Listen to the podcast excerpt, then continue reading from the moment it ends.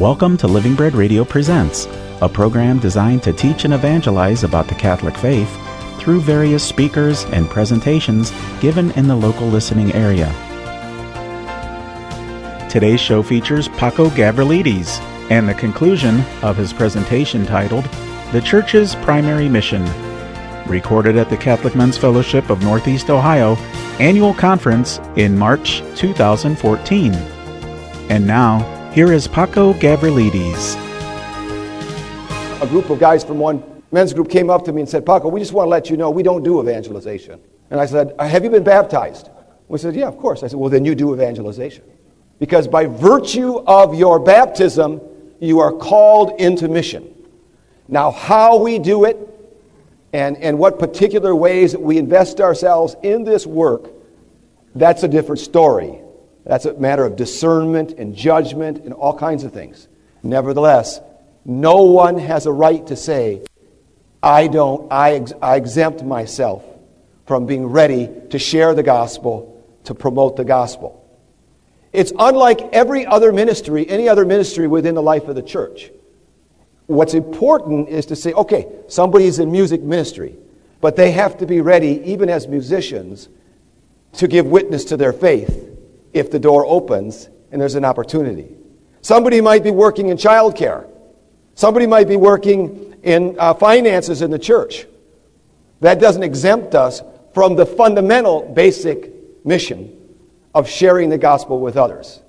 In the uh, Archdiocese of Detroit, um, some of you know him. He maybe have spoken, may, may, may have spoken at a conference here. Well, one of the things that he, he said to a number of the, the, the some of the priests, you know, and the area of the downtown town area, uh, who are good men, who, who are very committed uh, often to, to caring for those in the inner city. But one of the things that he said to them is be careful. The people in their city don't just need a handout, they, they need a hand up. And if the care of the poor in love is not accompanied by giving them the food that leads to eternal life, we're not completing our task. We're not fulfilling the mission that, we want we, that, that we're involved in. In other words, if the charity, if the love of God is really moving in us when we work with the disadvantaged and so on, we will meet their physical needs, we will, they will, we will try to take care of their circumstances and so on, but we wouldn't want to leave out the heart of what is the unique mission of the church, which is to proclaim Jesus Christ as Lord. We don't want to deprive anyone of the gift of eternal life. So it's not that we do less or get less involved in those kind of uh, activities. It's that within those activities, one of our focuses must be the readiness to share the good news of salvation. And I think that this is something that's starting to happen more. When the call to the new evangelization uh, went forth back in the early 1980s by John Paul II, uh, he spoke about it for the first time to the bishops in the Caribbean area. Uh, he, he made it clear that the new evangelization had more to do with its focuses. Like there's some very specific focuses of the new evangelization, some of the characteristics of it that, that we need to be aware of.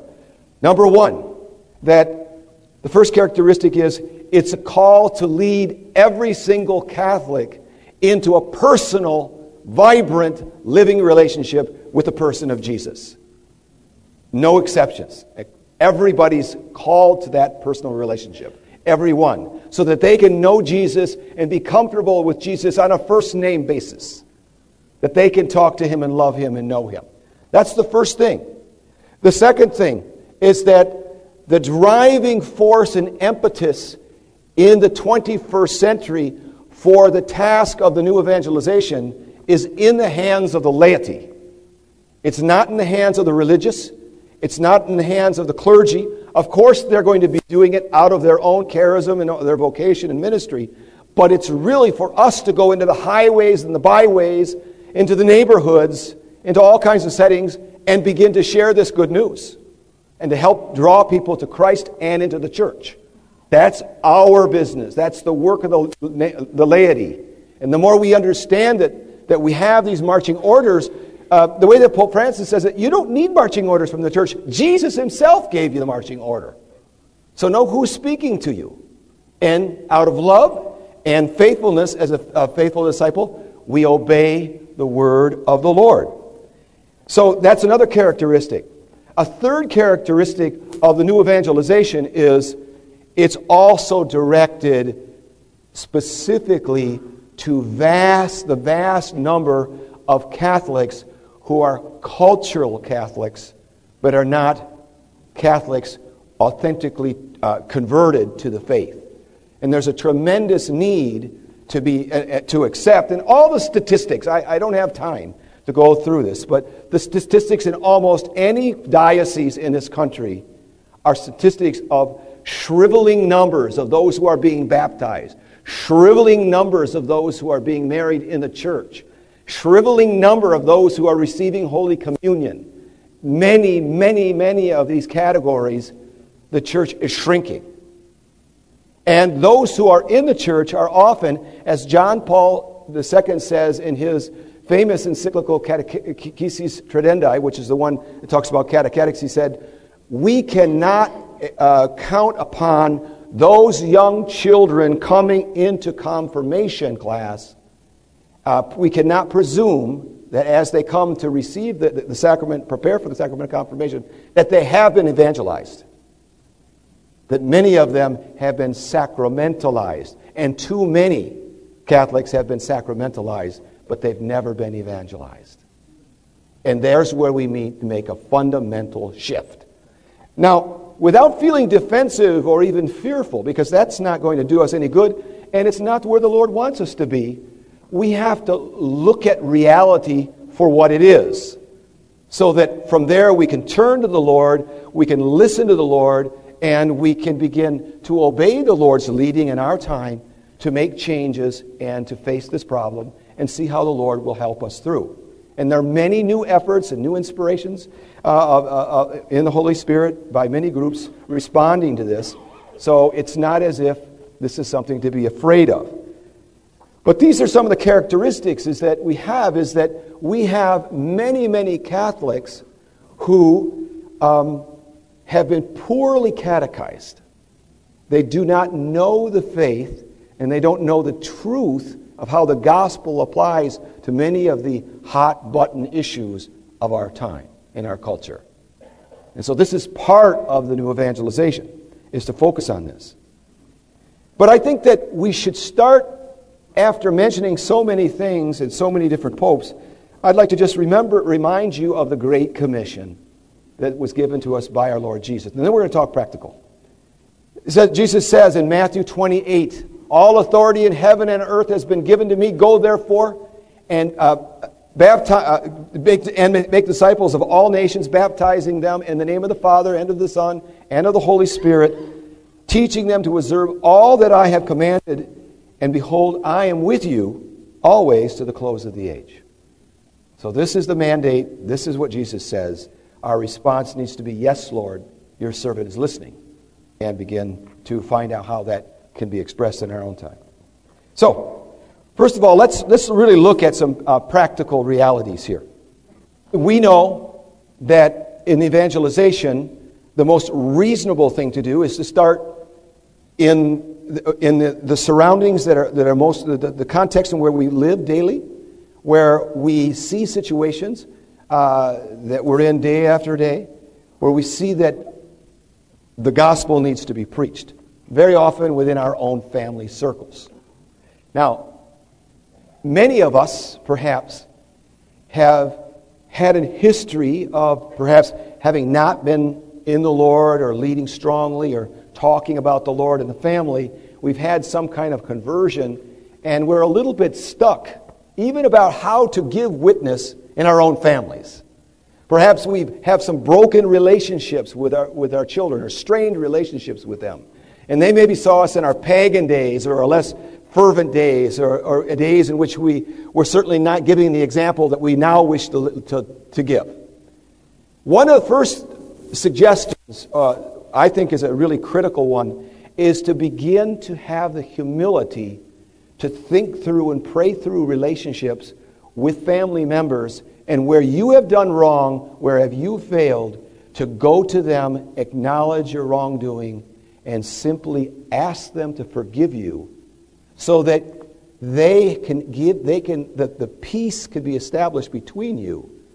And it, it, it gives you, once again, a voice in their life because you've had the humility and the integrity to acknowledge your own failures and your own weaknesses and say that I've asked the Lord for forgive me and I must ask you to forgive me because I want to change my life now and I want to change it in regard to, your, to you as well. And I know a number of families, a number of couples who, after later on in their life, after a number of years, they raised their kids to a certain age and their kids were not walking with the Lord, needed to take these steps and get reconciled for the children. And then gradually, over time, as they set a new example of love and attention and care and service to their children, their children began to open up the faith and they were able to re- bring them to the faith and get the relationship of the family united once again. And, you know, family members is a little tougher, but, but it depends on the order of the relationship. Uh, I have a dear cousin who is now a, a permanent deacon in the Catholic Church. And I tell you this story because I think it, it, it's a lesson in perseverance, too. Uh, we, we grew up together as, kids, and we were almost like brothers, and we, we ran together. We were played sports together, and we were naughty together, let's put it that way. Uh, and I went off and got involved in the Lord a big way and had a conversion. So I went back to see my cousin Jim. And when I saw him the first thing I did is I, I actually sat, sat him down and we, I gave him my personal testimony. And I told him that Jesus was alive and real, you know, and encouraged him to come. He didn't, he didn't respond. So I sent him articles on faith. Didn't respond. I sent him a book. Didn't respond. I sent him my friends. He didn't respond. Uh, my, I've sent him other friends. He didn't respond. Ten years went by. We're sitting at a family, uh, uh, you know, uh, uh, a family gathering. He's been divorced. He's he married. He didn't marry another guy. He's living with another woman, had a child from another family, and all that sort of thing. He had drinking problems, all sort of things.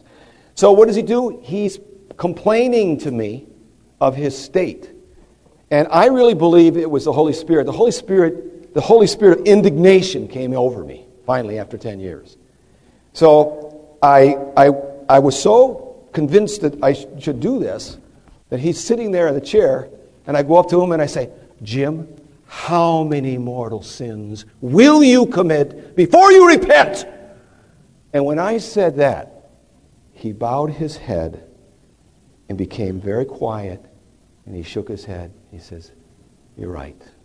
And then I knew that the Lord was working in this, so I said, I know a priest, he's at St. Francis Parish. You get your there right now and you get yourself cleaned up, you go to confession, and stay with Him, and He's going to help you get your life right on track. I had to go back to Monterrey, Mexico, where I was studying in seminary at the time. As a result of it, he did it, and he had a tremendous conversion. Well, he'd been sleeping with this other gal, and she was a, a good woman, but messed up, like him. And so he says, I, I got to tell her. I got to tell her. So he takes her out for dinner at the Olive, uh, what's, yeah, Olive Garden Nice dinner, talks to her, and finally he says, Diane, I got to tell you, I, have had a conversion. I, I really know Jesus. I want to be a good Catholic. We got to stop sleeping together. You know what she said? She goes, I can't believe you're saying this. I'm having a conversion experience too. I've had the Bible hidden in my purse for the last three or four weeks and been praying to try to figure out how I could tell you we have to stop. So they agreed together before the Lord, they went and knelt down and prayed, and they said, We will end this if we can't get annulments, and all of that happened. And, uh, and we'll never, we'll be brothers and sisters, we'll never continue and be faithful to the church. Well, God was merciful. That their, whole situations got taken care of. They got married in the church. Later on, my, my cousin had a real zeal for wanting to serve the Lord, became a deacon. Now he's serving faithfully as a deacon in the church. Ten years. Hard work. Okay, I, I want to tell you some more stories because I think stories help a lot.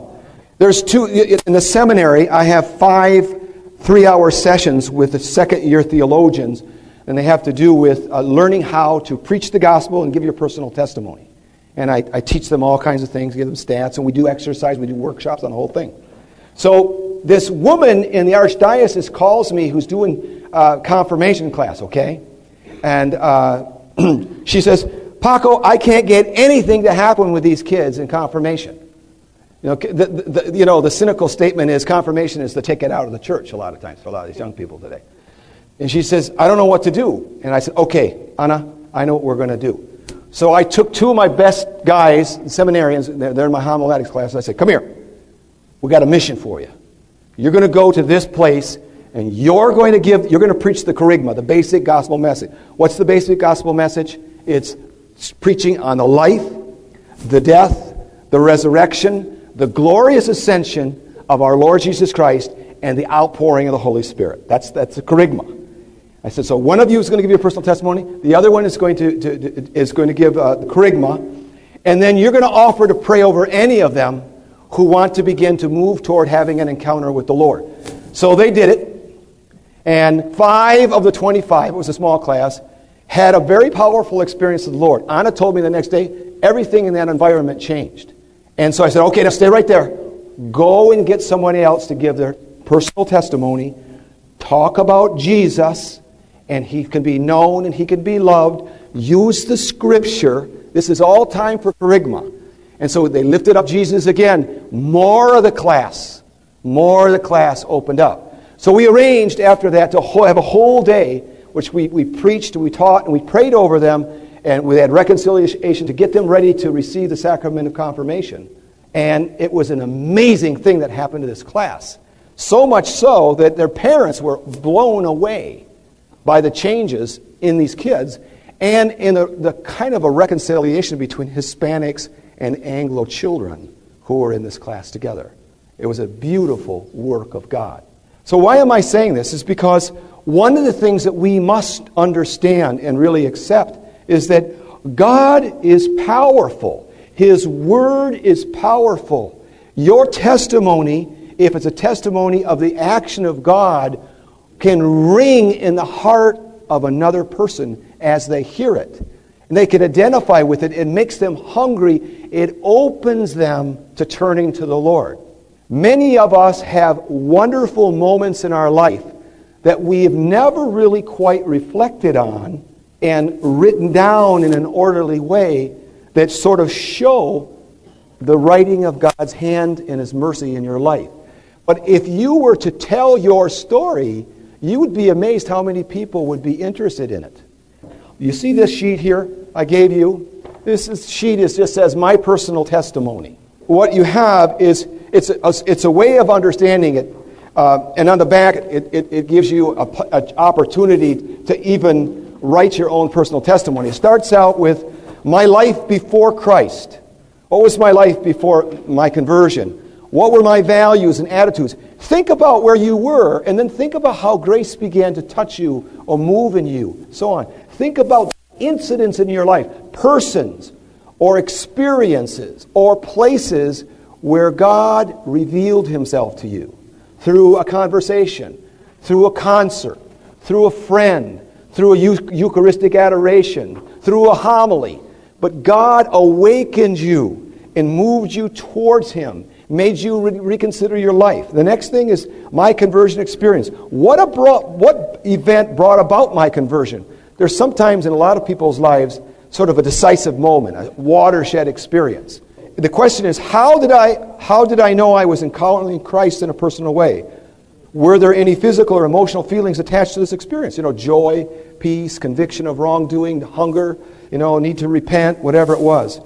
What was my response to my encounter with Christ? Now, the, the, then, I, then, it, then it's the life of, life of Christ, and you could see all the questions that you could, you could answer there.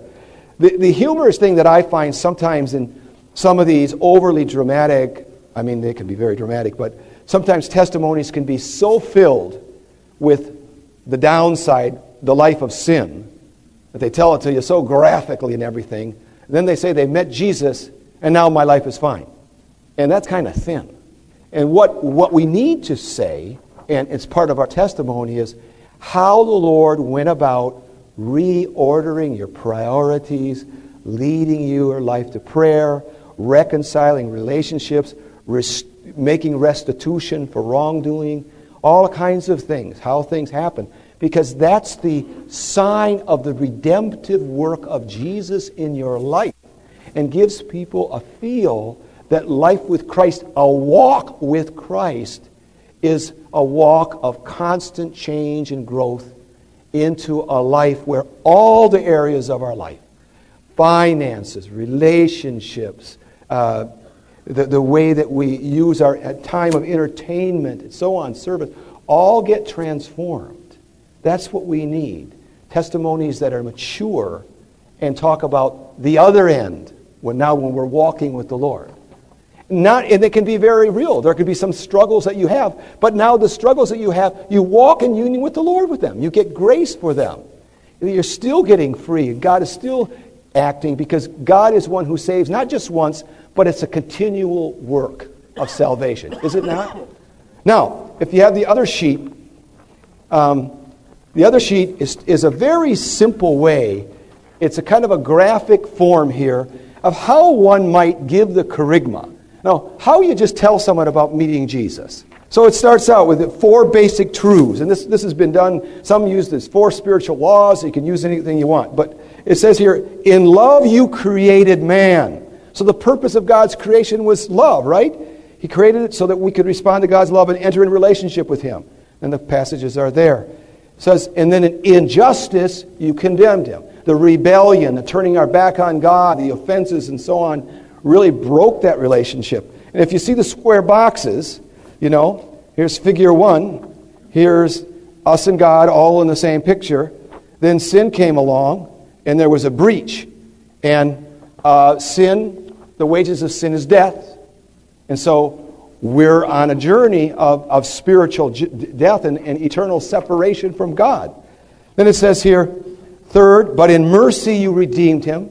Then you tell the story of Jesus being the provision from the Father, coming into the world to become one of us, representing the fallen human race, taking upon himself our sins, and through his death and the shed blood on the cross, paying the price so that there could be restoration of, from enmity to friendship, restoration of relationship and love and trust. That's all in God. And, and, uh, and then it, it talks about our receiving the good news by turning to Christ and in two ways. We return, we turn to Him and we accept Him as Lord and as Savior, and we turn away from our sin. We repent. We take another. We have another mind. We change our direction. We walk in the way of God, and then you can invite people to do this. Now, uh, I, only, I only got a few minutes, maybe two or three minutes left. I wish I had more time with you, but I don't. Don't be afraid, men, when you talk to people about Christ to lead men sometimes in prayer. I think we're way too afraid to pray with men. But a lot of times, men will do very, very well at the right place to say, and I'd like to pray with you to help you take this step of turning to the Lord. And you can lead them in a simple prayer. Just one, one case among many that the Lord has allowed me to have. Uh, there was a young man who was a friend of I, a, a guy that I had been doing apostolic work for many years had a brother, and his brother came into town. He said, I can't touch this. I can't touch this topic, but will you talk to him about the Lord? So we went out, and he apparently this young man at the time had lots and lots of questions about Christianity. And, and when he told, we had a conversation about this the other day. He was reminding me how it all went. And he asked all kinds of questions about Christian morality and so on, and I apparently answered the questions. He says, But then what you did is you basically preached to me the gospel. You told me the love of God in Jesus and what Jesus had done and that Jesus was near. You could receive Jesus. And he said, and that was really good. And then we took a long walk. He said, But what the crowning moment was when we came back to the farm and we sat down, you said, would you like to receive prayer to ask the Lord to show himself to you and to begin to act in your life?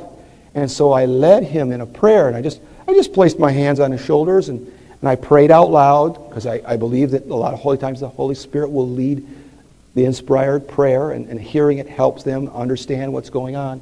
He said, When you did that, I experienced the Spirit of God come over me, and my body was just filled with the presence of God. And he says, At that moment, real faith came alive.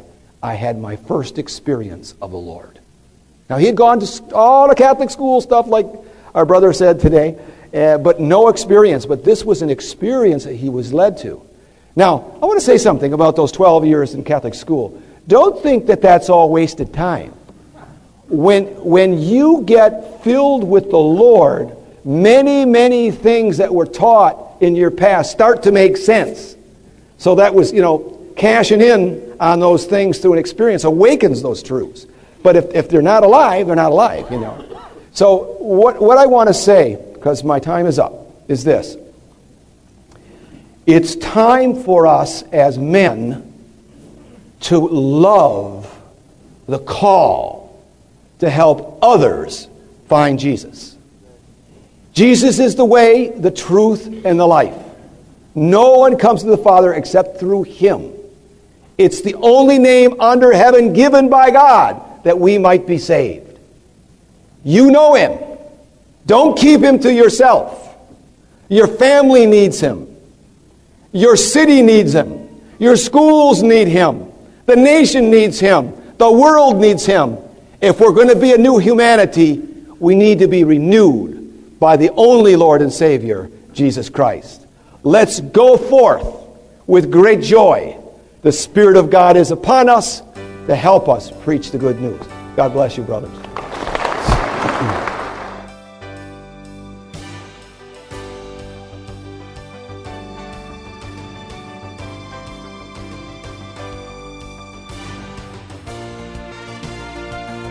We hope that you've enjoyed this production of Living Bread Radio Presents. For an audio archive of this program, go to livingbreadradio.com and click on the programming menu. This has been a production of Living Bread Radio in Canton, Ohio. Join us again next week at the same time for more Living Bread Radio Presents.